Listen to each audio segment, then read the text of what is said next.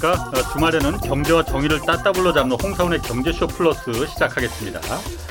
수도권 집값이 이거 13년 만에 가장 큰 폭으로 올랐다고 합니다. 이 미친 집값이 이거 제정신으로 돌아오기나 할지 이거 걱정스러운데 오늘 부동산 관련해서 좀 자세히 살펴보겠습니다. 부동산 공부는 처음이라의 저자 그리고 부동산 전문가 최상욱 포컴마스 대표 나오셨습니다. 안녕하세요. 네, 안녕하세요. 예, 두 번째 뵙겠습니다. 네, 반갑습니다. 네. 예, 그리고 경제쇼 플러스의 건물주, 실질적인 경제쇼 플러스의 뭐내 주인. 집도 없는데. 어, 실질적인 주인이시잖아요. 네. 음, 오윤혜 씨 나오셨습니다. 네, 반갑습니다. 예. 주인 오윤혜입니다, 여러분. 건물주. 어, 아, 여기서라도 건물주 해봅니다. 아, 오늘 부동산 얘기하나요? 예. 아, 그럼 좀 제가 또 오늘 흥분하는 시간이겠네요. 오늘 한번 마음껏 한번 흥분해 보시는 걸로. 대표님 네. 쪼그라 쪼그라드는 시간 네, 자, 갑자기. 최 대표님, 네. 부담스러우신가?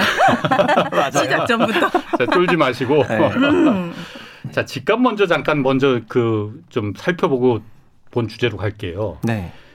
그냥 직설적으로 집값 지금 더 오를 것 같습니까? 어떨 것 같습니까? 어, 제 생각에는 대선 전까지는 예. 어, 과열 양상이 이어지지 않을까 이렇게 생각을 하고 있긴 해요. 대선이 음. 내년 3월인데 네. 음. 왜 왜요? 어, 그거는 좀 지금 정부가 부동산 시장 안정화 정책을 25번 이상 냈는데 네. 근데 초, 초반에는 정부하고 청와대 주도로 냈었고요.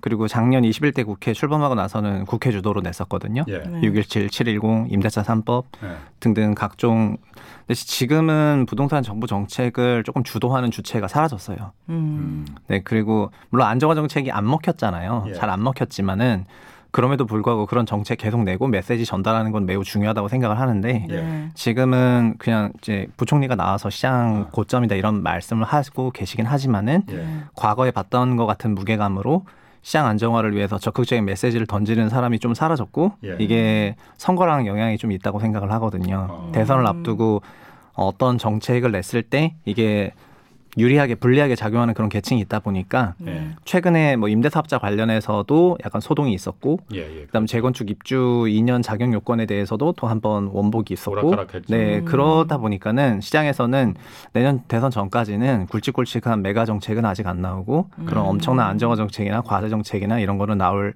가능성이 좀 떨어지고 현재의 스탠스가 그대로 유지가 되지 않겠느냐 이렇게 생각을 하고 있거든요. 네. 그러니까는 참여자들은 어 그러면은 지금 주택가격이 비싼 건 알지만 어 뭔가 맞닥한 어떤 큰 게 나오지 않을 거라고 생각한다면은 그냥 네. 지금이라도 주택을 사는 게 맞을까? 이제 이런 고민 속에 어쨌든 자기가 할 수 있는 그런 구매력 한도 내에서 주택을 취득을 하고 있는 게 요즘인 것 같고요. 예. 음. 그러다 보니까는 서울시에 있는 뭐 고가나 초고가 주택 가격이 크게 오른다기보다는 어 경기권 주택 가격이 수도권 가격이 많이 오르고 있죠. 음.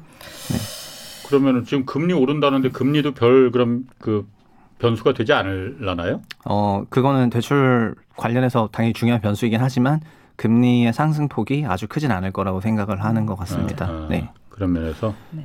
자, 그 아까 정책 말씀하셨어요. 그러니까 네. 정책이 어쨌든 간에 부동산에 정책을 내놓는 게 정부의 의무이자 역할이잖아요. 네, 그렇죠. 네. 근데 지금 그 1970년대부터 오, 지난 50년간 보면은 어, 70년, 80년, 90년, 2000년 이렇게 10년 단위로 이 정책에 따라서 주택 시장 상승장이 이렇게 나타났다라고 주장하시거든요, 최 네, 대표님. 네.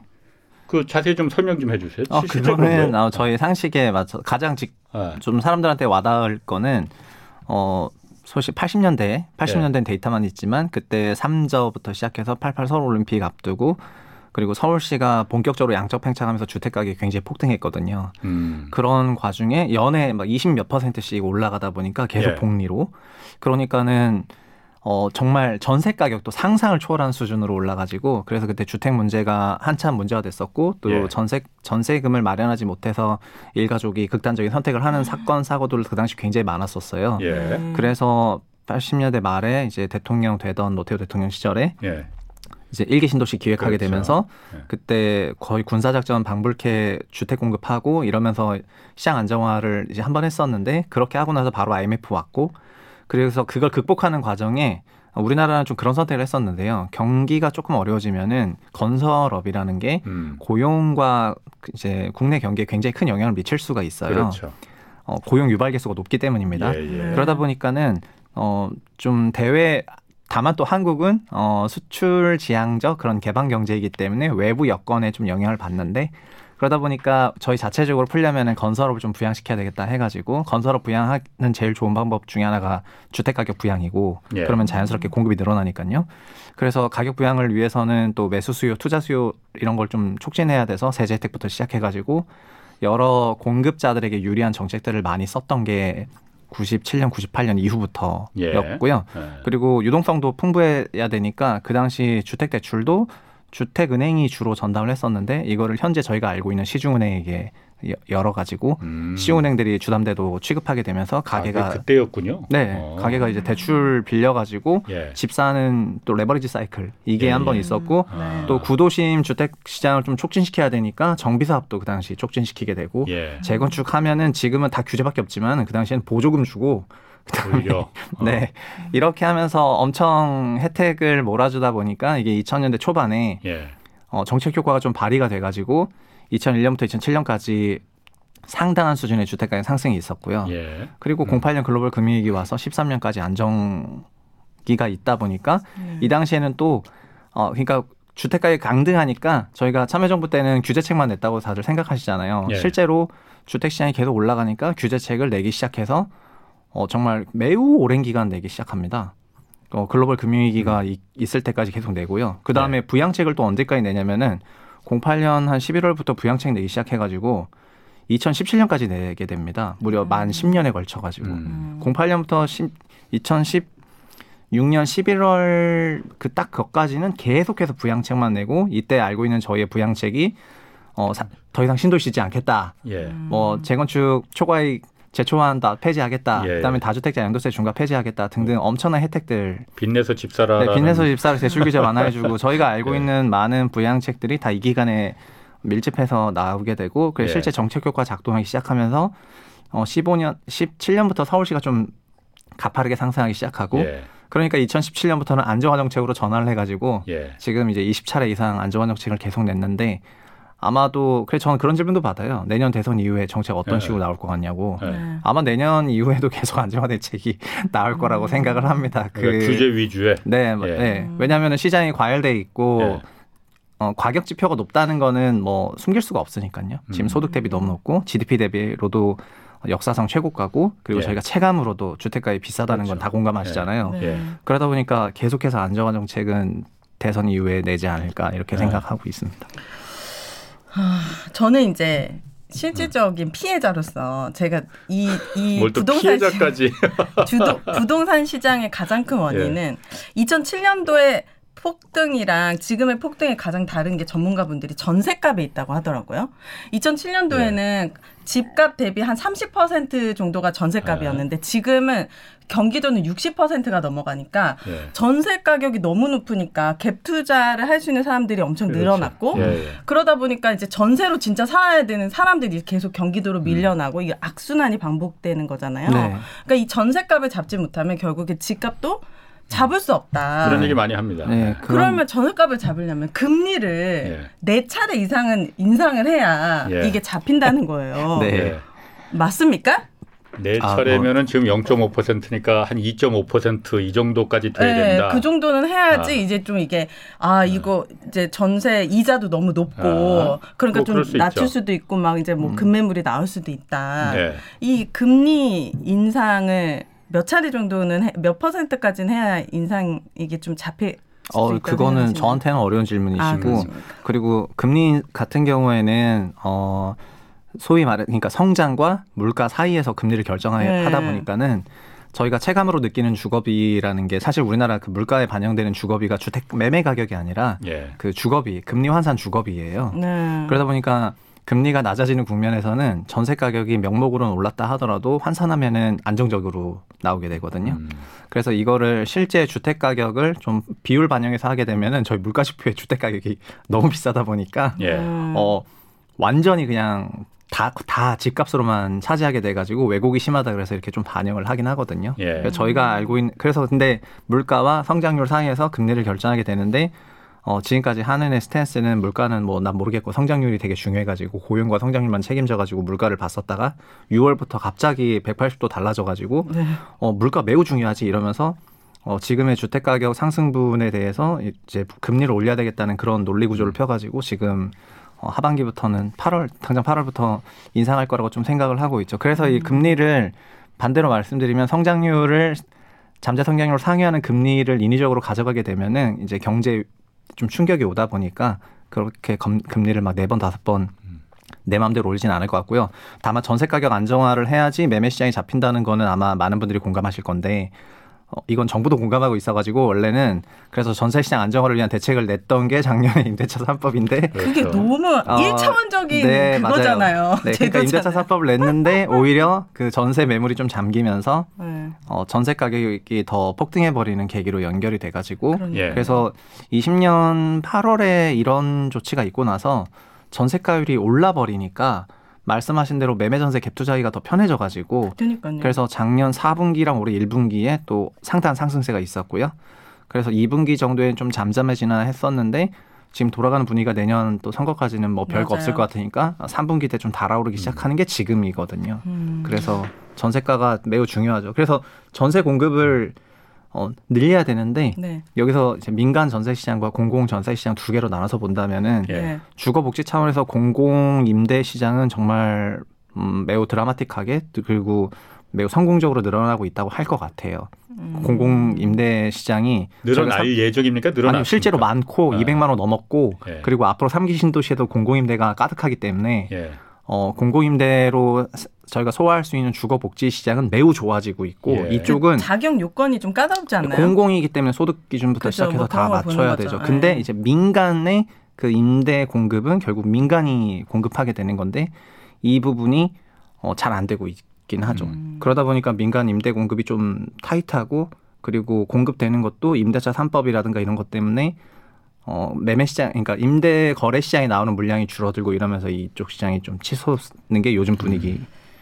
아까 그 말씀하신 대로 그 민간 임대 임대 시장을 공공과 민간으로 이렇게 분리해서 아주 최저소득층을 이제 국가가 공공이 떠맡는다. 그리고 일반적인 임대 시장은 민간이 이제 떠맡는다. 음. 사실 이 부분이 네. 이 부분이 좀 그 경계가 깨져야 된다고 저는 보거든요. 예. 그러니까 민간을 민간 우리 같은 그 오윤혜 씨나 뭐 일반 그 중산층들이 임대해서 들어가서 살 수 있는 공공 임대 주택을 네. 만들어 주면 되는 거거든요. 예, 맞. 그거를 그래서 철저하게 민간에만 맡겨라 하면은 이건 답이 없어지는 겁니다. 네, 그 시도가 여러 번 있었는데 네. 어, 첫 번째 있었던 게 14년에 있었던 지금 저택, 저희가 주택 임대 사업자라고 알고 있는 주임사 제도. 예. 이게 원래는 어, 기업들을 임대 시장에 민간 기업들을 임대 공급 주체로 돌려가지고 이제 일본과 같은 아니면 다른 나라 같은 기업형 임대주택 사업자를 많이 양성하기 위해 가지고 혜택을 만들면서 만들어 새로 제정된 법이었거든요. 예. 네.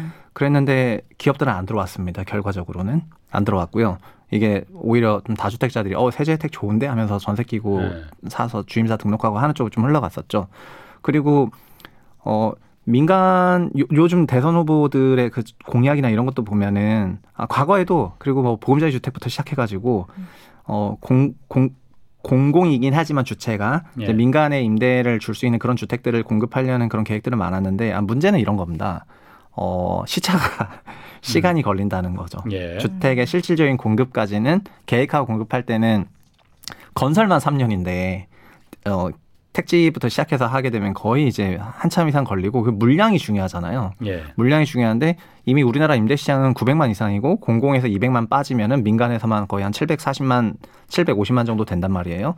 이거를 그러면 임팩을 주려면은 한 10%인 74만을 지어야 된다고 할 때 이 물량이 어마무시한 물량이고 이거를 지으려면 또 몇 년 걸려요. 네. 예. 그러다 보니까는 여기서 안정화가 되기까지가 어, 시차로 인한 그런 게 네. 발생할 수밖에 없다는 거죠.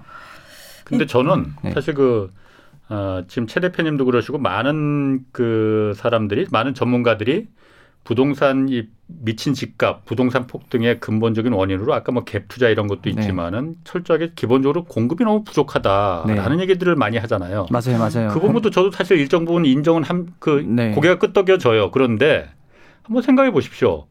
주택이 10만 채, 100만 채가 공급된다 한들 그 집이 분양가가 10억, 15억이 되면은 그걸 누가 공급을 받겠 분양을 그러니까 받겠냐는 있는 거죠. 사람들의 잔치 또 대출도 적당한 안 나오고 적당한 가격에 사람들이 서, 우리나라 중산층들이 서민들이 살 수 있는 가격의 집들이 공급이 돼 줘야지. 네. 지금은 공급이 아무리 많이 된다 한들 공급이 지금 안 되는 거 아니거든요. 네. 전부 다 그런데 10억, 15억짜리 집이 분양 공급되고 있지 않습니까? 네. 이거는 철저하게 기존의 기득권 집이 있는 사람들이 더 집을 지금 사는 구조로 돼버릴 수밖에 없는 거잖아요. 어, 어, 예. 근데 그 분양가라는 게, 그러니까 이렇죠. 그러니까 음. 그거는 서울에 있는 고가 주택의 공급을 보시니까는 그렇게 생각하실 수가 있는 것 같고, 어, 이번 상기 신도시 공급만 하더라도 공급 가액을 산정하는 방식이 소위 원가제잖아요. 분양가 네. 상한제라는 게 택지비에다가 건축비를 더해서 그 원가 분양을 하게 되는 거거든요. 그래서 그 원가에 땅값이 들어갔기 때문에 땅값이 올라가게 되면 그 부분이 반영되긴 하지만은 어쨌든 어, 삼기 신도시 분양 가격은 접근 가능한 가격이라고 생각을 해요. 맞벌이 신도시도 지금 주변은 원래 60% 70% 수준이라고 했는데 지금 생각보다 80%까지 좀 넘어갔다고 비싸게 나온 그, 지역도 그 렇지만 있잖아요. 네. 어 그래도 아, 그, 거라 그게 이거죠. 결국 네. 그 토지 가격이 반영이 됐기 때문이고 수 지난. 몇 년간의 토지 가격 상승이 반영됐기 때문이긴 네. 합니다. 만약에 그 가격을 무시하고 공급하게 되면은 토지 공급 주체가 손실을 보게 되다 보니까 그것도 조금 어려운 부분이긴 음. 하죠. 그걸 계속 할 수는 없거든요. 인위적으로 낮춰 가지고. 예. 다만 그런 분양 원가제 방식으로 공- 분양을 하면은 분양가에 실제로 싸지기는 하고 어 이게 서울에서도 다 분양가 상한제 방식이다 보니까 어, 이 로또 청약이 나오지 않습니까? 예. 주변 시세 무시해서 일단 원가 방식으로 분양했더니 시세 차익이 너무 크게 나와가지고 예. 다들 이제 로또 청약 되는 거잖아요. 예. 그래서 분양을 하면은 어쨌든 시세보다는 싸게 분양이 되는 게 요즘의 분위기라고 제가 말씀드리고 싶은데 다만 지난번에도 나와서 지적했던 거는 네. 그렇게 분양을 해 본들 어, 소득 조건, 자격 조건, 일정 기준 요건, 또 특별 공급 음. 등등 어, 민간 주택 지금 기존 주택을 어, 전세 끼고 사든 대출 받고 사든 어, 가격을 좀 끌어올리는 그런 수요층한테는 안 돌아가는 맞아요. 그런 방식으로 청약이 되어 있기 때문에 네. 그렇죠. 200만이라는 숫자는 엄청난 숫자인데 네. 그거를 사람들이 그렇게 체감을 못 하고 있다는 얘기이고 그래서 얼마 전에 홍남기 부총리도 아, 그냥 민영 주택에도 사전 청약이라도 좀 해야 되겠다. 네. 뭐냐면 사전 청약을 열었는데 국민 공공주택만 사전 청약이 되니까 아, 전 공공 아닌데요. 이러면 그냥 끝이잖아요. 어, 어. 그러니까 그런 민영주택에도 사전 청약을 음. 빨리 받아서 넣어야 되겠네요. 이렇게 대응하는 것도 이제 약간 늦은 대응이죠. 음. 미리미리 아. 했어야지. 예, 그런 이게 생각이죠. 정말 국토부가 신도시 신도시 하기 전에 설문 조사를 했다고 하더라고요. 선호하는 평수가 어디냐. 그랬더니 대부분 84 제곱미터 정도를 네. 선호한다고 나왔어요. 어, 네. 예. 선호가 84 제곱미터라고 나왔는데 결국에 모, 대부분의 물량은 소형 주택으로 지어졌고 어, 그렇다고 하죠. 그리고 이제 경쟁률도 보니까 특별 공급에서는 3점 몇대 1, 5 대 1 이 정도였는데 일반 공급에서는 막 70, 아 700대 1이었나? 네. 엄청난 경쟁률. 그러니까 사람들이 선호하는 거는 넓은 평수인데 거기는 15%밖에 이제 제공이 안 되니까 엄청난 경쟁률이 몰리고 완전 이거 대실패다. 사람들한테 삼기 신도시 음. 기다리라고 해놓고서 특별 공급으로 85%를 네. 줘버리고 네. 일반 사람들은 15% 안에서 막 몇백 대 일로 싸우는 상황인 거예요. 그러니까는 더 기다 정부 말 믿고 삼기 신도시 기다렸는데 내 나한테 맞는 주택이 없고 내가 지원하려고 하는 데는 몇백 대 일이고 그리고 이 청약이 이 청약 제도에 저 되게 문제 많다고 생각하는데 네. 국토부에 가서 민원 신청을 해보려고 제가 들어갔어요. 예. 이게 청약 통장을 통일을 했는데 예. 청, 청약 부금 이런 거는 또 통일이 안 돼요. 그러니까 청약 부금이란 통장은 또 네. 민영만 넣을 수 있게 해주고 네. 똑같은 국민은행에서 만들었는데 예. 근데 그 이후에 가입한 민간 통 민간에 넣을 수 네. 있는 통장은 또 통일을 하게 해준 거예요. 공공도 넣을 수 있게. 네.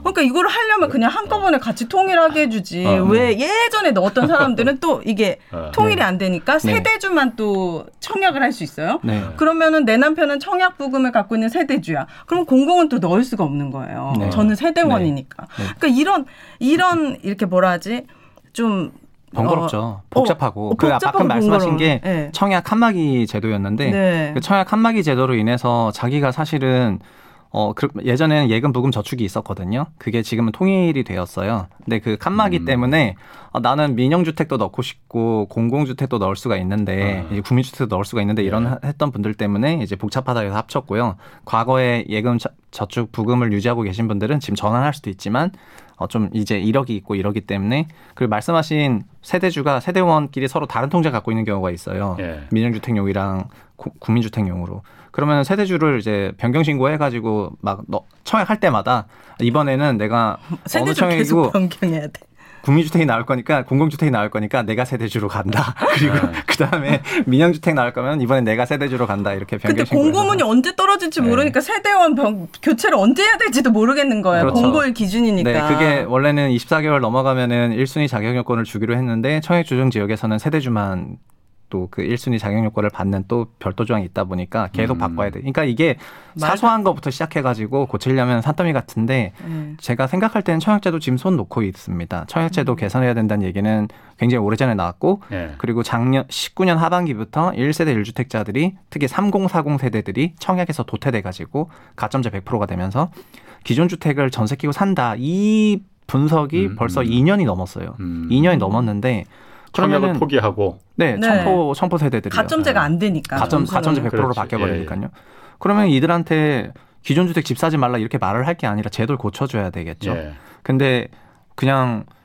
그냥 집값 고점이니까 집 사지 마세요 이런만 하니까 아, 그럼 음. 나 청약도 할 수 없고 그럼 난 어떻게 하라는 얘기야 이렇게 하면서 이제 이들이 기존 주택을 사고 그러니까요. 있는데 그래서 벌써 2년이 경과된 걸 아직도 안 고치고 있는데 근데 이 문제는 이미 과거에 2017년에 파리 부동산 대책이랑 2018년에 913 같은 걸 내면서 913 제도 내면서 어, 그러니까 파리 부동산 대책 내면서 어떻게 됐냐면은 그때 양도세를 중과했는데요. 예. 양도세 중과하면서 단서 조건이 달려요. 조정 지역에서 개인이 주택을 추가 취득해서 주임사 등록하면은 양도세가 그러니까 그러니까 913 발표할 때 그렇게 바뀌어요. 2018년에 913 낼 때 조정 지역에서 개인이 집을 더 사서 어. 주임사 등록해도 양도세 중과된다. 종부세도 된다. 이렇게 예, 바뀌니까 어떻게 예. 되냐면은 아, 조정 지역에서 개인이 그러면 하니까 그럼 비조정 지역에서 개인이 하는 건 괜찮겠네 하고 음, 음. 두 번째는 조정 지역에서 그럼 법인은 괜찮겠네요. 이러면서 예. 이 법인이 그때부터 꿈틀꿈틀 일어나기 시작해서 2019년, 2020년에 법인을 통한 주택 매매 거래가 전체 주택 매매 거래 2% 어. 3%에서 10 몇 프로까지 치솟게 돼요. 예. 법인 만들어서 주임사 등록하면은 아. 개인은 규제지만 법인은 규제 없다. 음. 그래서 법인이 이렇게 2년 동안 활개치고 나서 2020년 말 되니까 이제 710 같은 거 내면서 617 내면서 법인 규제를 하거든요. 음. 그러니까는 늦 어. 어, 시장에서는 이미 어떤 정책이 딱 발표가 돼서 그 이- 영향이 나오기, 나오기 시작해서 어, 그게 저쪽으로 갈 게 눈에 보이는 상황인데 어, 정책을 내는 쪽에서는 그게 충분히 문제가 되기 전까지는 안 움직인단 말이에요. 그러다 보니까는 어, 한참 지나고 나서 뒷북- 나중에 뒷북 네, 치는 네. 거지. 탁상 지금 공론. 청약도 비슷하다는 말씀이에요. 네, 청약도 맞아요. 17년 파리 대책 내면서 가점제 조정으로 인해서 기존 주택에 상공사고들이 몰려가는 움직임이 19년부터 엄청 나왔는데 예. 만 2년 지나도록 아직도 손을 안 대고 있다. 네. 이거는 완전히 그냥 이제 놀고 있는 거죠. 아니 국토부나 기재부나 그분들도 거기 계신 분들이 다 그쪽 전문가들이라서 네. 거기 계신 건데 그런 문제점이 그러니까 그 아까 말씀하신 대로 아 개인은 안 되고 그럼 법인으로 가야겠네 아니면 비조정적으로 가야겠네 이런 네. 부작 역자격이 있다는 걸 빠져나갈 틈이 있다는 걸 다 알고 있었을 거 아닙니까? 궁금해요. 몰랐다기보다는 네. 그 조정 지역이나 이런 투기과열 지역 같은 경우에는 지정의 근거가 있어야 되거든요. 예. 주택 가격 상승률이 평균보다 높아야 되고 등등 몇 가지 조건들이 있다 보니까 뭐 마음 먹은 대로 다 지정하고 싶지만 다 지정할 수가 없죠. 예. 그냥 올라야 후속으로 지정하는 거예요. 예. 그러니까 여기 올라서 지정을 해서 그러니까 왜냐하면 조정 지역이랑 일종의 권리에 대한 규제를 하는 지역이기 때문에 근거가 있어야 되고 그걸로 하- 했단 말입니다. 그래서 비조정으로 갈 걸 알면서도 현재 비조정이 나중에 조정이 될 수가 있겠죠. 한참 오르면 음, 예. 늘 후픽으로 지정할 수밖에 없다는 얘기입니다. 조정 지역 어, 그 어, 규제 지역에 대한 접근 방식 자체는 예. 늘 후픽 후순위로 지적할 수밖에 없고 아. 그러니까 이게 옛날에 나왔던 얘기 중에 하나가 두더지 잡기 게임이다. 여기 오르면 망치 때리고 음. 저기 오르면 또 망치 때리고 하다 보면은 전국이 조정 지역화 되지 않겠냐 이런 얘기가 있었고 실제로 19년 말에 예. 아 20년 말이죠. 전국이 조정 지역화 되긴 했죠. 그렇지만 여전히 남아서 계속 두더지는 잡고 있고 예, 아, 알고 계시지만 뭐 그, 그, 그치만 알고 있다 하- 하는 거랑 정책 내는 거랑 또 별개인데 예. 사람들이 이 청약도 이렇게 생각하는 겁니다. 뭐냐면 제가 뭐 어떤 데 나가가지고 지금 가점제 100%여서 그거를 과거처럼 75%로 조정하거나 해야 되지 않냐 이렇게 얘기하니까 그럼 지금까지 가점 쌓아놨던 사람들은 어떡합니까? 바로 이렇게 나와요. 예. 그러니까 아니 그, 예전에는 그 불만 나오죠. 네, 가점 75%였는데 가점이 100이 되시면서 예. 어, 가점이 있으신 분들이 좀 많은 혜택을 받지 않았냐. 예. 그래서 추첨을 생각해야 되는 사람들이 지금 상당히 많은 그런 기회 네. 박탈로 인해서 기준주택 시장이 주택가격 앙등으로 인해서 70으로 그냥 원복하자는 거지 가점제 폐지하자는 게 아니지 않습니까? 예. 근데 그 원복하자는 것도 이제 가점이 높은 네. 사람들한테는 싫은 거예요. 예. 나는 가점 높은데 예. 예. 어, 왜 그걸 원복해? 결국 예. 뭐냐면 어떤 청약이 일종의 제로성 게임이라고 생각하시는 분들이 많고 예. 그러다 보니까 청약제도 개편을 얘기하면은 누군가는 싫어지는 거죠. 음. 그러면 그 누군가 싫어진다는 말이 선거랑 연결이 돼가지고 음. 어 누군가 싫어하는 정책을 굳이 지금 끄집어내 가지고 이거를 낼 필요가 있을까 이런 소위 정무적인 예. 그런 판단을 하게 된다면은 그냥 현 상태 그대로 간다는 얘기잖아요. 예. 그러니까 지금 내년까지 내년까지 현 상태 그대로 갈 가능성이 높다고 다들 생각하는 겁니다. 아, 근데 그런 집- 논리에서. 네. 근데 어. 집값을 지금 폭등하는 원인 자체가 34, 3040이 전세를 끼고 갭 투자하는 게 가장 큰 원인이라고 판단이 되었으면 이 문제를 해결을 해주는 방향으로 가점제보다는 이제 추첨제 추첨제를 좀 늘리자 이런 방향의 대안을 제시할 수 있는 거잖아요. 원인이 이러니까 이런 대안이 있다. 가점제 분들의 당연히 불만이 나올 수는 있지만 지금의 이런 원인 안에는 그 중심에는 그 3040의 갭 투자가 있기 때문에 그들의 공급을 이렇게 해줘야 이게 조금은 그래도 해결될 수 있는 해결 방안으로서의 제시도 필요하지 않을까요? 네, 저는 그래서 민영주택은 소득 기준 없애자고 그 주장을 좀 해왔고 어, 국민주택에 이미 그러니까 공공주택에 소득 기준이 있으니까요. 네. 그래서 민영주택 특공이든 민영주택 일공이든 여기에 소득 기준 같은 걸 굳이 다 알아야 되나? 그러니까 민영주택 특별공급이에요. 특별공급도 두 종류로 같이 나오고 있어가지고 그리고 여기도 정교성이 떨어진다고. 왜냐하면은 다자녀는 공공이든 민영이든 다 소득 기준이 없단, 그러니까 다자녀 공공의 소득 기준인데 민영에는 소득 기준이 없단 말이죠. 그러면은 신혼부부 특별 공급이 공공에는 소득 기준이 있고 민영에도 소득 기준이 있는데 그럼 다자녀는 뭐고 신혼부부 특공은 뭐고 이제 이 민영주택에 있는 공공주택 소득 기준이라든가 또 좀 재평가를 해야 되는데, 그러니까 이게 고칠 게 많지만 어 이걸 문제라고 지적한 사람도 소수이고 그리고 오, 그냥 상공상공 세대들이 뭐냐면 소위 말해서 요새 재테크 공부를 많이 해서 주택을 투자로 보면서 어 기존 주택을 적극적으로 사니까 약간 이런 식으로 프레임 잡고 흘러가 버리면은 소위 세대 비판밖에 되지 않는데 그건 아니라고 생각하거든요. 그래서 문제의 원인을 좀 근본적으로 손봐야 되는 부분이 있죠. 근데 정부가 대책을 안 낸 건 아니고 전세 끼고 집을 사니까 음 그럼 고가 주택을 갖고 있으면 전세 대출을 회수해야지 뭐 이러면서 정책을 몇 번 냈었어요. 네. 그래가지고 안 낸 건 아닙니다. 다만 현상이 그렇게 사람들이 본인 전세 살면서 전세 끼고 갭 투자를 하니까 어그 본인 전세 사는데 전세자금 대출 받겠지 이러면서 그 전세자금 대출을 고가 주택 갖고 있는 사람은 연장 중- 중지 또는 뭐 뭐라 그럴까 증액시 회수 뭐 이런 식으로 제도를 내긴 냈는데 현상 베이스로 정책들을 냈었죠.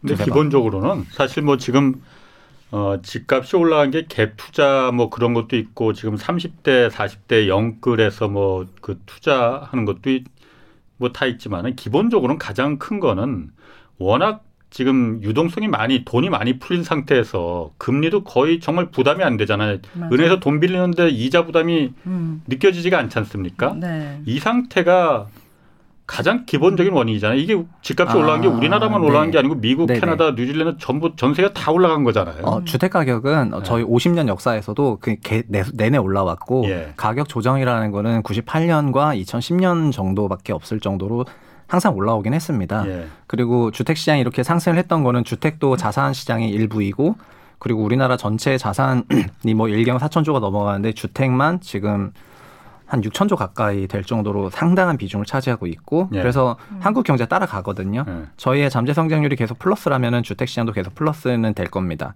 근데 문제는 그 주택 가격이 특별한 기간에 특정 시점에 굉장히 앙등했던 기간이 존재하는 거고 그 주기적으로 그랬다 이거죠. 네, 보면은. 주기적으로 그랬다는 거고 그거를 이제 기반가에 따, 따져 보니까 집을 짓는 거는 민간 시행사나 이런 주체가 많이 있는데 집을 지으려면 땅이 있어야 되는데 땅을 네. 공급하는 거는 한국은 이제 공공밖에 없더라는 부분이 좀 컸었던 거고 예. 그리고 구도심의 다른 나라 대비해서 저희는 주택 용지라고 딱 용도 지정이 되어 있는 그 땅에만 집을 지을 수 있다 보니까 예. 자유로운 그런 도심에 이제 문제가 있어서 이런 것도 고쳐야 된다 막 얘기하면서 결국 택지가 좀 비탄력적으로 공급이 되고 음. 주택가격이 항상 앙등하면은 공공이 LH가 갑자기 등장해서 짜잔 이제 신도시 짓자 이러면서 엄청나게 등장하고 또 한참 등장해서 좀 잠잠하다가 다시 주택 가격이 또 택지 비탄력으로 또 앙등하면은 다시 또 따잔 이게 음. 벌써 세 번째라는 거지 않습니까?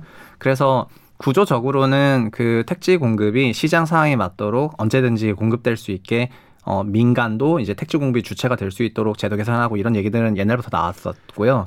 다만 음. 지금이 이기 신도시 짓고 나서 한참 동안 신도시 신규 지정이 없었고 저- 예. 직전 정부에서는 신도시 아예 중단까지 선언할 정도로 아예 지정이 없던 그런 이제 레깅 효과로 레깅 네. 효과로 나오고 지금 부랴부랴 짓고 있는 그런 연장선상에 있다고 생각이 되고요. 음. 그리고 주택 그래서 주택 시장이 이런 주기적인 그런 이제 그런 걸 보일 때 음. 항상 이제 들어와 가지고 안정화 정책 내고 음. 아, 이렇게 하는 게 지금이 이제 그런 시기긴 하지 않습니까? 다만 안정화 정책을 낼 때도 어 좀 정교하고 좀 꼼꼼하게 음. 어, 입체적인 생각, 생각 으로 이제 낼 수 있을 만한 사람들이 네. 어떻게 보면 되게 그냥 피상적으로 보이는 현상에 대해서만 네. 안정화 정책을 내고 한다는 부분에서 약간 이제 의아한 부분도 있다는 말인 음. 거죠.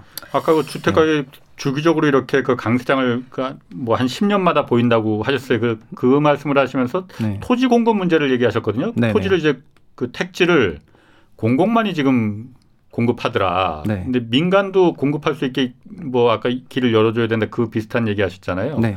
민간이 택지를 공급한다는 게 무슨 말인지 제가 잘 아, 이해를 아, 못해요. 그러니까 저희가 말하는 그 수도권 공공 택지라는 거는 예. 66만 제곱미터 이상의 큰 규모의 중규모 이상의 도시를 아. 말하고 저희가 알고 있는 분당, 일산 등등 예. 그런 신도시들 지어지는 신도시들은 다 LH가 지정을 할 수 있고 그렇죠. 그 택지를 강제 공급할 수 있는 권한이 있죠. 네, 그 네. 권한은 이제 아시겠지만 어, 전두환 정부 때 신군부 때 81년도에 택지개발 촉진법이라는 걸 만들면서 예. 어, 토지의 소유주들에게서 강제로 수용할 수 있는 권한을 그 법에 예. 담아줬습니다. 매우 큰 음. 권한입니다. 네, 그래서 선만 그려, 그리면은 예. 정부가 그냥 강제로 살 수가 있습니다.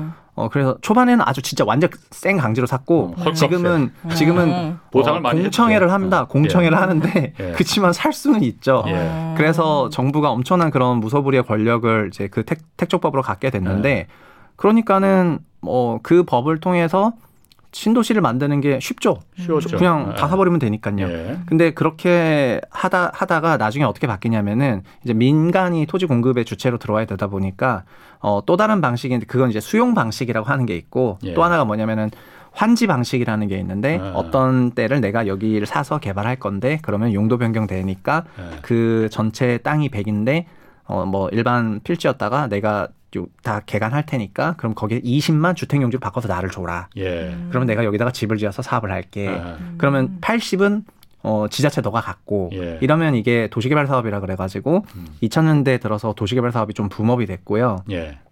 그리고 이- 특히 현 정부 들어와서는 굉장히 붐업이 되기도 했습니다. 박근혜 정부 음. 때도 어, 하면 된다. 근데 이 민영 도시개발 사업이라는 게 그래도 넓은 땅이다 보니까 그 도시 개발을 하려면은 굉장히 큰 디벨로퍼여야 되고 음. 작은 규모도 막 조단위로 예. 들어가니까 그렇겠죠. 네. 그걸 할 만한 시행사가 또 한국에 많지 않아요. 예. 아. 그래서 이런 제도는 있지만은 LH가 되게 만만한 기업이 아니고 매우 큰 기업이지 않습니까? 채권까지 발행할 정도로. 예.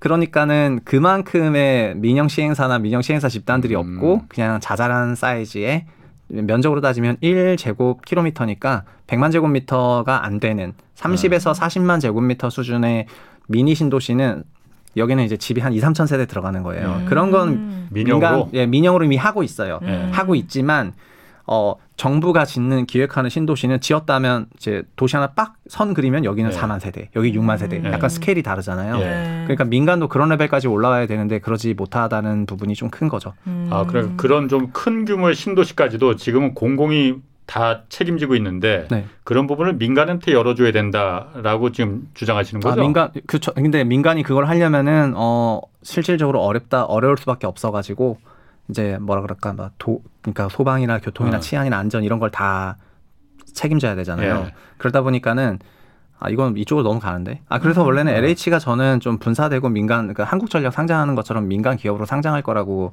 처음에 생각을 좀 했었거든요. 예. 음. 지금 공공 주도로 있으면은 어. 공공은 꼭 어떤 그 위에서 지시받아서 예. 해야 되는 경우가 있는데 예. 민영 민간으로 그 주체가 독립해서 이제 하게 되면은 물론 이제 대주주가 정부가 대주주긴 하겠지만 예. 민, 민영 시장에 음. 등장하게 되면은 민간의 논리로 어, 필요하다고 생각되는 지역에 선제적으로 공급하고 이러면서 택지 공급이 음. 매우 탄력적으로 그 공급이 될 거라고 생각은 합니다. 제- 나머진 제도로 받쳐주면은. 근데 지금 공공이 그렇게 LH가 공공이 시행을 하고 공공이 사업을 해도 아파트 값이 집값이 올라가는 판인데 네. 그걸 민간에 맡겨두면은 민간은 절대로 돈이 안 되면 또 안 들어가지 않습니까? 아 반대로 이제 된다고 생각하면 완전 지어버리거든요. 지금 음. 실수요자들은 집값이 이렇게 미치게 올라가고 있는데 내년 지금 최 대표님은 내년 대선까지도 계속 이 상태 갈 거라는 거 아니에요? 실수요자 실수요자 입장에서 네. 윤혜 씨가 네. 지금이라도 집을 무리해서 사야 됩니까 안 됩니까? 어, 무- 전 무리해서 사는 건 반대하고요. 네. 그렇지만 사야 되는 실수요자들은 집은 사야 된다고 생각하는데요. 지금이라도. 지금이라도. 어, 집이 필요하다고 얘기하신 분한테 사지 말라고 할 이유는 없으니까요. 아. 그러니까 집값이 비싸니까 사지 말라는 말 자체는 매우 투자적인 관점이라고 생각을 해요. 예. 음. 그리고 네. 집이 필요한 사람은 지금 당장 올라갈 집이 필요한 게 아니라 거주할 집이 필요하다고 생각하기 때문에 제가 네. 사, 사라고 하는 거여가지고 네. 주택 시장을 접근할 때는 이렇게 접근하셨으면 좋겠는데 예. 자기가 어떤 특정 지역의 그 주택 매매를 검토하는 이유가 있잖아요. 네. 네. 요- 대표적인 이유가 통구통학 하고 음. 그다음에 교육 같은 부분이잖아요. 네. 그리고 통구 통학과 교육 같은 부분에서 거기 해- 해당 지역에 장기 거주하겠다는 생각이 그러니까 소위 4년 이상 음. 음. 여기 좀 사서 살아야 되겠는데 음. 그리고 내가 그 구매력도 어느 정도 갖췄고요 대출 예. 받고 사면 살 수 있을 것 같고 이런 분들은 사시 사셔야죠. 음. 어 가격의 변동성 때문에 아, 지금 좀 비싼 것 같고 내년에 좀 조정 있을 것 같고 아니면 언젠가 조정 있을 것 같은데 지금 사지 말아야 되겠다 한다면 그 생각 자체는 매우 투자적인 생각이라고 생각을 해요. 어. 그래서 집 필요한 사람은 그냥 사는 게 맞고요. 실제로 이렇게 높은 집값에도 불구하고 주택 사는 사람들은 다 이런 베이스로 어, 산다고 생각하는 음. 게 저는 이제 그렇게 생각합니다. 음. 다만 이 생각이랑 투자가 합쳐지면은 사기가 어려워지는데 음. 내가 이 지역에 있어야 되는데 이 지역은 상대적으로 잠잠해요. 예. 그래서 좀 상승률이 뭐 좀 다른 지역보다 좀 둔화돼 좀 눈에 안 띄는 그런 지역이에요. 네. 그래서 아 여길 사면은 많이 올릴까? 아. 그러니까 아 여기 남은 남들이 이제 집 사서 다 돈 벌었다가 하는데 나 음. 내가 여기 사면은 여기가 좀 음. 많이 따라가 줄까? 예. 난 뒤차 탔으니까 예. 더 빨리 올라가 줘야 되는데 네. 여기 되게 그냥 모멘텀도 없고 호재도 없고 그냥 그저그로 동네 같은데 내가 음. 여기를 사야 돼라고 생각하는 순간은 투자에 많이 갔다고 생각을 하거든요. 그렇죠. 예. 그래서 그냥 음. 본인 거주 목적으로 거- 주거 문제를 해결하고 예. 그리고 아 저는 반, 대신 이런 거 있습니다. 매수가 음. 반드시 정답이어야 되느냐는 아니라고 생각하는데 예. 어 4년 이상의 주거를 충- 통근이랑 교육 목적으로 사야 된다고 생각한다면 사는 게 맞다고 생각하고 예. 그때는 가격을 잊으라고 말하고 싶고 다만 예. 어 좀 더 디테일하게 들어가면은 예. 이제 좀 최근에 주택 가격이 너무 앙등한 지역이라든가 그러니까 이제 좀 그런 부분 좀 봐야 되겠지만 예. 투자로 본다면은 투자는 이제 할 게 많잖아요. 예. 그러니까 주- 거주와 투자를 분리하시는 접근 음. 방식으로 그렇지. 주거 문제 해결하는 게 제일 좋다 생각해요. 근데 이거는 너무 좀 저한테 와닿지 않는 게 선택할 수 없는 사람들이 많거든요. 네. 그러니까 선택이라는 것은 내가 집을 살 수 있느냐 없느냐인데 네. 예. 사고 싶어도 대출의 한도액이 나라에서 막아버렸고 예. 내가 이 집이 비싸든 안 사든 난 여기서 살고 싶어. 그래서 네. 사고 싶다라고 생각을 해도 살 수 없는 환경이에요. 예. 그렇기 때문에 그 사람들이 선택의 여지가 없이 경기도로 가거나 네. 월세로 가거나 예. 뭐 그렇게 되는 거거든요. 이 음. 그러니까 선택은 음. 선택할 어, 수는 전 없는 것 같아요. 건물주 화나셨네. 네, 어, 예. 근데 저는 그렇게 생각하는데 본인 구매력 한도 안에서 사셔야죠. 그러니까 자기가 사고 싶은 지역에 어, 주택 가격이 내 구매력으로 들어오기를 기대하는 거는 어려워요. 예. 그러니까 자기가 그러니까 아까 이제 서울에서 경기로 밀려나셨다고 하시는데 어, 어떻게 보면은 그그 지역도 이 주거 생태계가 다 구축이 되어 있는 지역이고 다 사람들 살고 있는 지역이잖아요. 네. 그래서 A 지역만 보다 보면은 B 지역이 마음에 안 찰 때가 있는데 A, B 다 보다 보면은 결국 여기도 아 사람 사는 동네 살면 살면 다 좋아요. 사람 안 사는 동네로 가야 되겠네. 그러니까 무인도로. 정말 어디 외지가 아니고서는. 그래서 저는 어떤 특정 지역에 주택 가격 상승이 높고 막 되게 매력적인 지역이 집값이 비쌀 수밖에 없죠. 여러 사람이 원하니까. 예. 근데 본인 구매력이 되지 않는다면은 그 구매력 한도 안에서 이동해야 된다고 생각을 하는데 아저 저도 그랬어요. 제가 몇 년도에 모아둔 돈이 이거밖에 없어가지고 저도 여의도가 직장이다 보니까 당연히 여의도 근처에 살고 싶은데 너무 비싸다 보니까는 그러면 제 구매력에 맞춰서 그냥 그 지역으로 이사 그 지역으로 이제 겨- 경기도로 가서 매수를 했단 말이죠. 그래서 한 시간 거리를 그냥 통구통학했습니다. 근데 저는 그때 집을 사고 싶었던 게 있었고 그 다음에 어 그냥 가 가보니까 어 신도시도 괜찮구나 살기 좋다 이렇게 느끼면서 그냥 만족하며 살 살았는데 어 만약에 정말 아, 나는 여의도가 직장인이니까 무조건 마포나 당산이나 뭐 아니면 강남이나 뭐 이런 데 있어가지고 한 20분 안에 통근통학 해야 되라고 생각했다면 못 샀겠죠. 예. 그러니까 어쨌든 자기가 그 주거 문제 해결 차원에서 선택하게 되면 결국 사게 되긴 할 겁니다. 음. 네, 그 투자는 그리고 집 한 번 샀다고 다 끝나는 거 아니지 않습니까? 그러니까 주거 문제 주거 문제로 해결하고 계속해서 예. 투자는 예. 투자대로 해결하고 끊임없이 돌아가는 그런 바퀴처럼 가야지 된다. 그럼 그 부동산 어쨌든 지금 아까 계속 내년 대선 때까지는 그러니까 지금의 어떤 정책을 이끌고 나갈 강력한 그 리딩하는 힘이 없기 때문에 이 네. 상태가 계속 갈 가능성이 높다. 어, 아, 이런 지휘부, 지휘부가 없는 상태에서는 아. 사람들이 아. 각자 도생하게 되잖아요. 네. 네, 각자 도생하게 되는데 그래서 좀 쏠림이라는 것도 발생할 수밖에 네. 없고 예. 그래서 어, 저는 사실 두 달 전부터 이런 얘기를 좀 했는데 예. 아좀 불안하다고 네. 왜냐하면 메시지 던져준 사람이 없다. 예. 작년 임대차 3법 때문에 전세 가격이 올라가고 그걸로 매매 전세 갭이 좁아지고 예. 그러면서 작년 4큐 올해 1분기 때 주택 가격 상승률이 압도적으로 크게 나왔는데 이쯤에서 뭔가 되게 안정적인 메시지를 던져야 될 것 같은데 냈던 거 원복하고 이제 네. 약간 눈치 보기 장소로 돌아가니까 한 1년 동안 그러면은 약간 리더가 없다는 얘기인가? 부동산 정책을 이끌어 나갈. 그리고 다들 좀 배면으로 음. 빠지는 분위기고요. 그러면은 사람들은 어, 그럼 내가 어떻게 알아서 살아야 되니까 음. 어, 여기서부터는 그러면은 각자 막 뭐라도 사고 싶은 이제 그런 생각이 들 수밖에 없다고 생각했었는데 이제 지금 슬슬 그렇게 나오는 것 같고 음. 아마 그래서 이게 더 증폭이 될 가능성이 높잖아요. 점점 그러니까 좀 우려스럽죠 지금 환경이. 음, 증폭이 될 네. 거라고 보시는 거고 그러면은 네. 지금 집값에 아까도 말씀하셨지만 거품이 끼어 있는 거는 맞다고 지금 다 그 인정 그 보는 거잖아요. 어, 저, 아, 저는 지- 현재 집값은 정말 너무 비싸다고 생각합니다. 아, 개인적으로. 집값이 많이 네. 끼어 있으니까는 그 거품이라는 게 어, 그럼 꺾이는 시점이 분명히 있을 거 아닙니까? 거품이 계속 아, 예. 남아 있지는 않을 거 아니에요. 그렇지만 그거는 아, 아. 어, 정말 뭐라 그럴까 너무 이제 알기가 어려운 영역인 것 같고 그리고 음. 그거를 기대해 가지고 소위 말해서 가격 조정이 일어났을 때 내가 사겠다 이런 생각은 어 전체 시장을 내가 시장보다 훨씬 더 앞선 존재라는 예. 이제 그런 전제가 깔려야 되는 거여가지고 네. 달성하기 어려운 어, 그런 목표라고 생각을 해요. 그래서 다 청약으로 몰리는 거예요. 네. 어. 그리고 말씀, 예, 완전. 이 말씀 맞는데 예. 지금 시장 가격 기존 주택 가격이 고평가됐다는 거는 세상 사람들 다 해요. 예. 기존 주택이 싸다고 생각하는 그렇죠. 사람은 아무도 없어요. 다 비싸다고 생각해요. 미쳤다고 생각하는 사람은 없죠. 다 없지. 비싸다고 생각하지만 그럼에도 예. 불구하고 그 비싼 가격으로 시장 매매가가 이루어졌기 때문에 예. 시장 가격이어서 존중을 하는 거예요. 예. 이 가격에도 서로 사고 파는구나. 예. 이게 존중을 하는 거고요. 다만 나는 저 가격이 너무 비싸고 돈이 없다. 예. 내가 지금 접근할 수 있는 방식은 일단 제일 좋은 건 청약이고요. 두 번째는 기축 아파트 중에서 매매가가 안 오른 그런 아파트들이 되는 거고요. 예. 그래서 구매력의 한도에서 하다 보니까 모든 사람이 15억 초과 주택을 살 수 있는 게 아니고 예. 어, 대부분의 일반 맞벌이 가구나 이런 가구들은 소위 6억 원 이하의 아파트가 일반적이어가지고 이런 세그먼트들이 지금 매수세가 많이 붙으면서 강세로 나타나고 있는 게 음. 경기권 가격 상승에 그거를 많이 설명하는 부분이죠. 음. 예. 이게 아까 그 주거에 그 저희 투자를 결합시키지 말라고 하셨잖아요. 네. 제가 그 말은 사실 참 어, 공감하세요? 그 개인적으로는 공감하는데 네. 우리 사회가 네.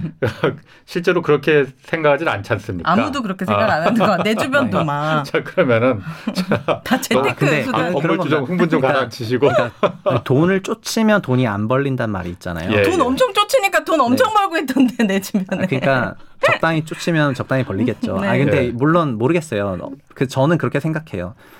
어, 투자를 집으로 하게 되면은 예. 물론 그렇게도 가능하잖아요. 투자 집으로 내가 무조건 나는 그러니까 본인은 무조건 월세 살면서 네. 내가 갖고 있는 레버리지를 max 땡겨가지고 갭 투자를 하고 저걸 딱 갖고 있으면서 이렇게 이것도 본인의 의사선택이니까 본인의 삶이라고 해서 이게 정답 아니라 하는 건 아니에요. 예. 근데 아. 주거랑 투자를 분리해야 어. 훨씬 더 어, 가벼워집니다. 네. 제가 드리고 싶은 음. 얘기는. 아니 그래서 왜냐면- 제가 네. 어, 어, 잠깐 먼저 먼저, 먼저 말씀하시죠 그럼. 아니요 투자 대상이 부동산만 아. 있는 게 아니고 아. 매우 많기 아, 때문에? 네. 아. 네 그래서 분리하면 분리할수록 몸이 아. 가벼워지기 때문에 그런 선택하기 좋다고 몸은 말씀- 가볍지만 네. 통장은 무거워지더라고요. 명언이네 명언. 그래서 주거와 투자 분리한다는 건 그런 개념도 있는데 뭐냐면 집을 사지 말라는 게 아니고 예. 자기 본인 주거 목적에 맞춰서 샀다는 말 자체가 잘 생각해 보세요. 그렇게 비싼 거를 내가 엄청나게 고민을 해가지고 어, 여기 내가 사도 될 만하다는 그 의사 음. 판단에는 음. 상당히 많은 근거와 로직이 있을 거예요. 예. 그죠? 그래서 그 지역의 부동산을 만약에 본인이 매수하시게 되셨다면은 다른 사람들도 비슷한 생각을 그 지역에서 할 가능성이 있을 거고 결국엔 뭐냐면 좋은 지역을 아마 고민하셔서 사게 됐다는 얘기가 될 겁니다. 음, 음. 그래서 그냥 살다 보니까 그런 펀더멘탈한 부분이 발휘가 될 거예요. 그러면 나는 그냥 주거 문제 해결 차원에서 되게 진지하게 고민해서 거기 들어갔는데 샀는데. 음. 어, 좀 지나 보니까 어쩌다 어, 좀, 보니까. 음, 좀 지나 보니까 어, 어. 나름 약간 오르긴 올랐네 어. 이러면서 그 두 번째 목표까지 동시에 달성되는 거지 어. 그냥 지금 아 여기 많이 올라간 지역이라고 하니까 어. 저기 무조건 갭 투자하고 이렇게 하면 오히려 음, 고점 매수할 그렇죠. 가능성이 더 높고 이런 그래서 맞아요. 그래서 전문가시지 않습니까? 말씀이죠. 네. 그런 지역을 좀 그러니까 주거와 투자를 좀 분리하는 분들을 위해서 어떤 특- 뭐 지역을 좀 이렇게 추천해 주시거나 아 이런 이 전문가가 보니까는 이런 이런 지역이 좀 괜찮은 그런 그 아까 말씀하신 대로 어쩌다 살다 보니까 좀 집값도 올라갔네 뭐 네. 이런 지역이 될 수가 있을지 그런 것도 가능하십니까? 어, 그거는 이제 어 이제 부동산의 그 문법이 저는 많이 바뀌었다 생각해가지고 지역 어떤 막 지역 기반의 접근 방식은 이제는 조금 탈피해야 될 때라고 개인적으로 생각을 하는데 네. 어 다만 지- 어 어떤 그러니까 행정구역상 지역이 아니고요. 예. 제가 그 말씀드리고 싶은 거는 주택 가격 기존 주택 가격이 올라가는 메커니즘을 가만히 보면은 예. 어 신축 주택이 준공됐을 때 주변 주택을 끌고 가는 경향이 있어요. 음. 새 집이 그 동네에 들어왔을 때 원래, 그거는 그- 원래 여러 가지- 재건축도 하나 들어서면 그게 신호탄이 돼서 다 네. 동네 네, 집값을 다 특히. 특히 재개발 같은 지역이 그런데요. 네, 예. 저희가 서울시 자 서울 사시니까는 뭐 서울 예로 들어보면은 예. 어 저희가 마포나 이런 데를 지금은 굉장히 굉장히 quality 높은 주거지라고 생각하지만 마포 그렇죠. 아현 뉴타운과 북 아현 뉴타운 재개발되기 전까지는 그렇게 높은 평가를 받지 그렇죠. 못했고 음, 네. 그냥 2000년대 초반에 지어진 공덕 삼성 위주로 돌아가는 그런 동네였는데 네. 2015년에 마래푸 입주하고 나서부터 그 다음에 후속해서 계속 아현 뉴타운 채워지다 보니까 동네가 이렇게 바뀌나 이러면서 음. 입지 환경이 엄청나게 바뀐 재평가와 함께 시세 상승이 나왔고요. 예. 이거는 신길도 마찬가지인데요. 예. 신길 뉴 타운도 처음에 신길은 다들 뭐 맞아요. 이제 무섭고. 뭐 중국인들 네. 근처에 대림동에 많이 살고 잘 안 가는 동네고 이런 이런 정성적인 평가가 굉장히 많았었는데 그 뉴타운 깨끗하게 준공되니까 어떻게 음. 되는지는 다들 보셨을 거라 생각하고요. 예. 가재울 뉴타운도 마찬가지고 청량리 이문 다 마찬가지인데 그런 뉴타운들이 집중적으로 건설되면서 많이 바뀌면서 주변을 이거는 지금 경기도도 똑같아요. 경기도에 있는 많은 구시가지들은 지금 현재 구도심 재생을 하고 있습니다. 예. 그리고 광역시도 마찬가지고요. 그래서 그 구도심 재생이 일어나는 지역의 주변 단지들이 만약에 한참 구도심 재생의 초기 단계라면은 그런 거를 선점하시면 좋은 결과 있을 거라고 생각합니다. 음. 음. 주거용 오피스텔 같은 거는 왜 그 주택 소유에 안 들어가는 거예요? 제 친구는 한 다섯 채 갖고 있거든요. 근데 무주택자더라고요. 아, 그건 청약할 때만 청약할 네. 때만 오피스텔이 그 제 주택수에서 빠지는 거고요. 그게 오- 주거용 오피스텔이 막 30 몇 평이에요. 아파트랑 똑같이 아, 생겼더라고요. 그럴 땐 그거 다 다주택자로 분류될 텐데. 네네. 근데 음. 어, 본인 주택 양도할 때는 주거용 주거용으로 이미 전입 신고하고 했다면은 주택수로 counting 되고요. 예. 음. 청약할 때만 그게 빵채인 거예요. 네. 오피스텔이. 아, 청약할 때는 주거용 오피스텔 갖고 있어도 집 무, 집이 없는 무주택자로 사람. 네, 어, 돼요? 무주택자세요. 네. 왜왜 그렇게 해놨을까? 그거는 주택 공급에 관한 규칙과 청약 음. 기준에 예. 주거용 오피스텔을 반영하는 항목이 없기 때문입니다. 네, 네. 진짜. 근데 뭐 과거에 진짜 저가형 빌라라도 한 채 산 저 같은 사람은 예. 이미 주택을 한번 소유한 적이 있기 때문에 이제 특별 공급에 해당이 안 되고 생애 최초 안 되신다고요? 생애 최초 아이고. 뭐 신혼부부 신혼부부도 안 되더라고요. 네. 다 안 돼요. 어. 근데 막 주거용 오피스텔 다섯 채 있는 내 친구는 네. 다 넣을 수 있어요. 생애 최초. 그러니까 공부를 네. 좀 이제 하- 해가지고 이게 청약시 주택이고 안 주택이고 그러니까요. 그 요즘에 그런 것도 있잖아요. 말씀하셨던 대로 아파트 가격이 너무 비싸지니까 본인이 접근 가능한 주택이 소위 꼬마 빌, 빌라 같은 거다, 음. 단독주택유다 이러면서 오피스텔이나 단독주택으로도 많이 가시는데 그러면은 말씀하셨던 그런 게 이제 자격 요건의 박탈도 동시에 발생을 해요. 그러니까요. 그러니까 좀 이런저런 좌고 이런저런 입체적인 고민을 하신 다음에 결정하시는 게 낫지 분위기 휩쓸려 가지고 판단하지는 않았으면 좋겠다는 겁니다. 그러니까 지금 그 공부해야 된다고 했는데 그 청약 있지 않습니까? 네. 네. 저는 뭐 사실 뭐 그 이 청약 굉장히 복잡하더라고요, 뭐가. 맞아요. 엄청 복잡하죠. 어, 그잘 보이지도 않아. 아까. 윤혜 씨도 말하는 게 네. 그래서 다들 청약에 그 집중한다고 하는데 대책이 없으니까요. 청약제도 이거 제대로 이야기해서 그 뭘 좀 가장 먼저 그 공부해야 될 건 뭐가 뭘 공부? 해야 되는 거예요? 어? 뭐랄까 일단 청약 홈이라는 사이트가 있는 건 아, 아시, 아시죠? 네, 알죠. 전 네. 다 어플도 다운 받았어요. 청약 홈에 가셔서 청약 일정이 나 달력이 나오고 청약 네. 대상 주택들이 나오고 청약 대상 주택의 종류들도 나와요. 예. 민영인지 공공인지 또 소위 어, 무순위 청약인지 음. 오피스텔인지 나오거든요. 그러면 그런 거 클릭해 가지고 이 공고문을 보면서 이제 네. 공고문을 보면은 외계어가 적혀 있을 거라고 개인적으로 생각을 합니다. 네. 예. 거기 본인이 자격부터 난 시작해가지고 봐도 모르겠더라고. 내가 자격이 되는지 안 되는지. 깨 같은 글씨로 한글인데도 엄청 써 있거든요. 예. 이해가 안 돼. 만약에 본인이 그 공고문을 읽었는데 이해가 안 된다. 네. 예. 그럼 청약을 아직 공부를 안 하신 케이스. 아니 읽어도 그래 전 전화도 네. 해봤어요. 전화해서 어. 막 물어봤단 말이에요. 네네네. 이게 이해가 안 되는데 근데 그 사람도 이해를 잘 못하고 있더라고. 아, 이런 자세가 좋은 것 같아요. 그러니까 일단은 너무 답답한 거야.